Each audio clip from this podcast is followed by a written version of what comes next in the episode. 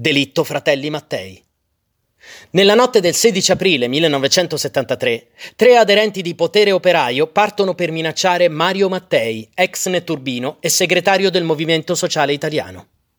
Alle tre di notte, nel tentativo di dare fuoco alla porta di casa, versarono 5 litri di benzina sotto l'ingresso dell'appartamento abitato dalla famiglia composta da Mattei, dalla moglie Anna Maria e sei figli, al terzo piano delle case popolari di via Bernardo da Bibbiena 33. Quella che doveva essere un'azione intimidatoria si tramuta in una tragedia. Dopo aver versato la benzina sulla porta, si verifica uno scoppio generato da un innesco artigianale che in pochi minuti fece divampare l'incendio in tutto l'appartamento.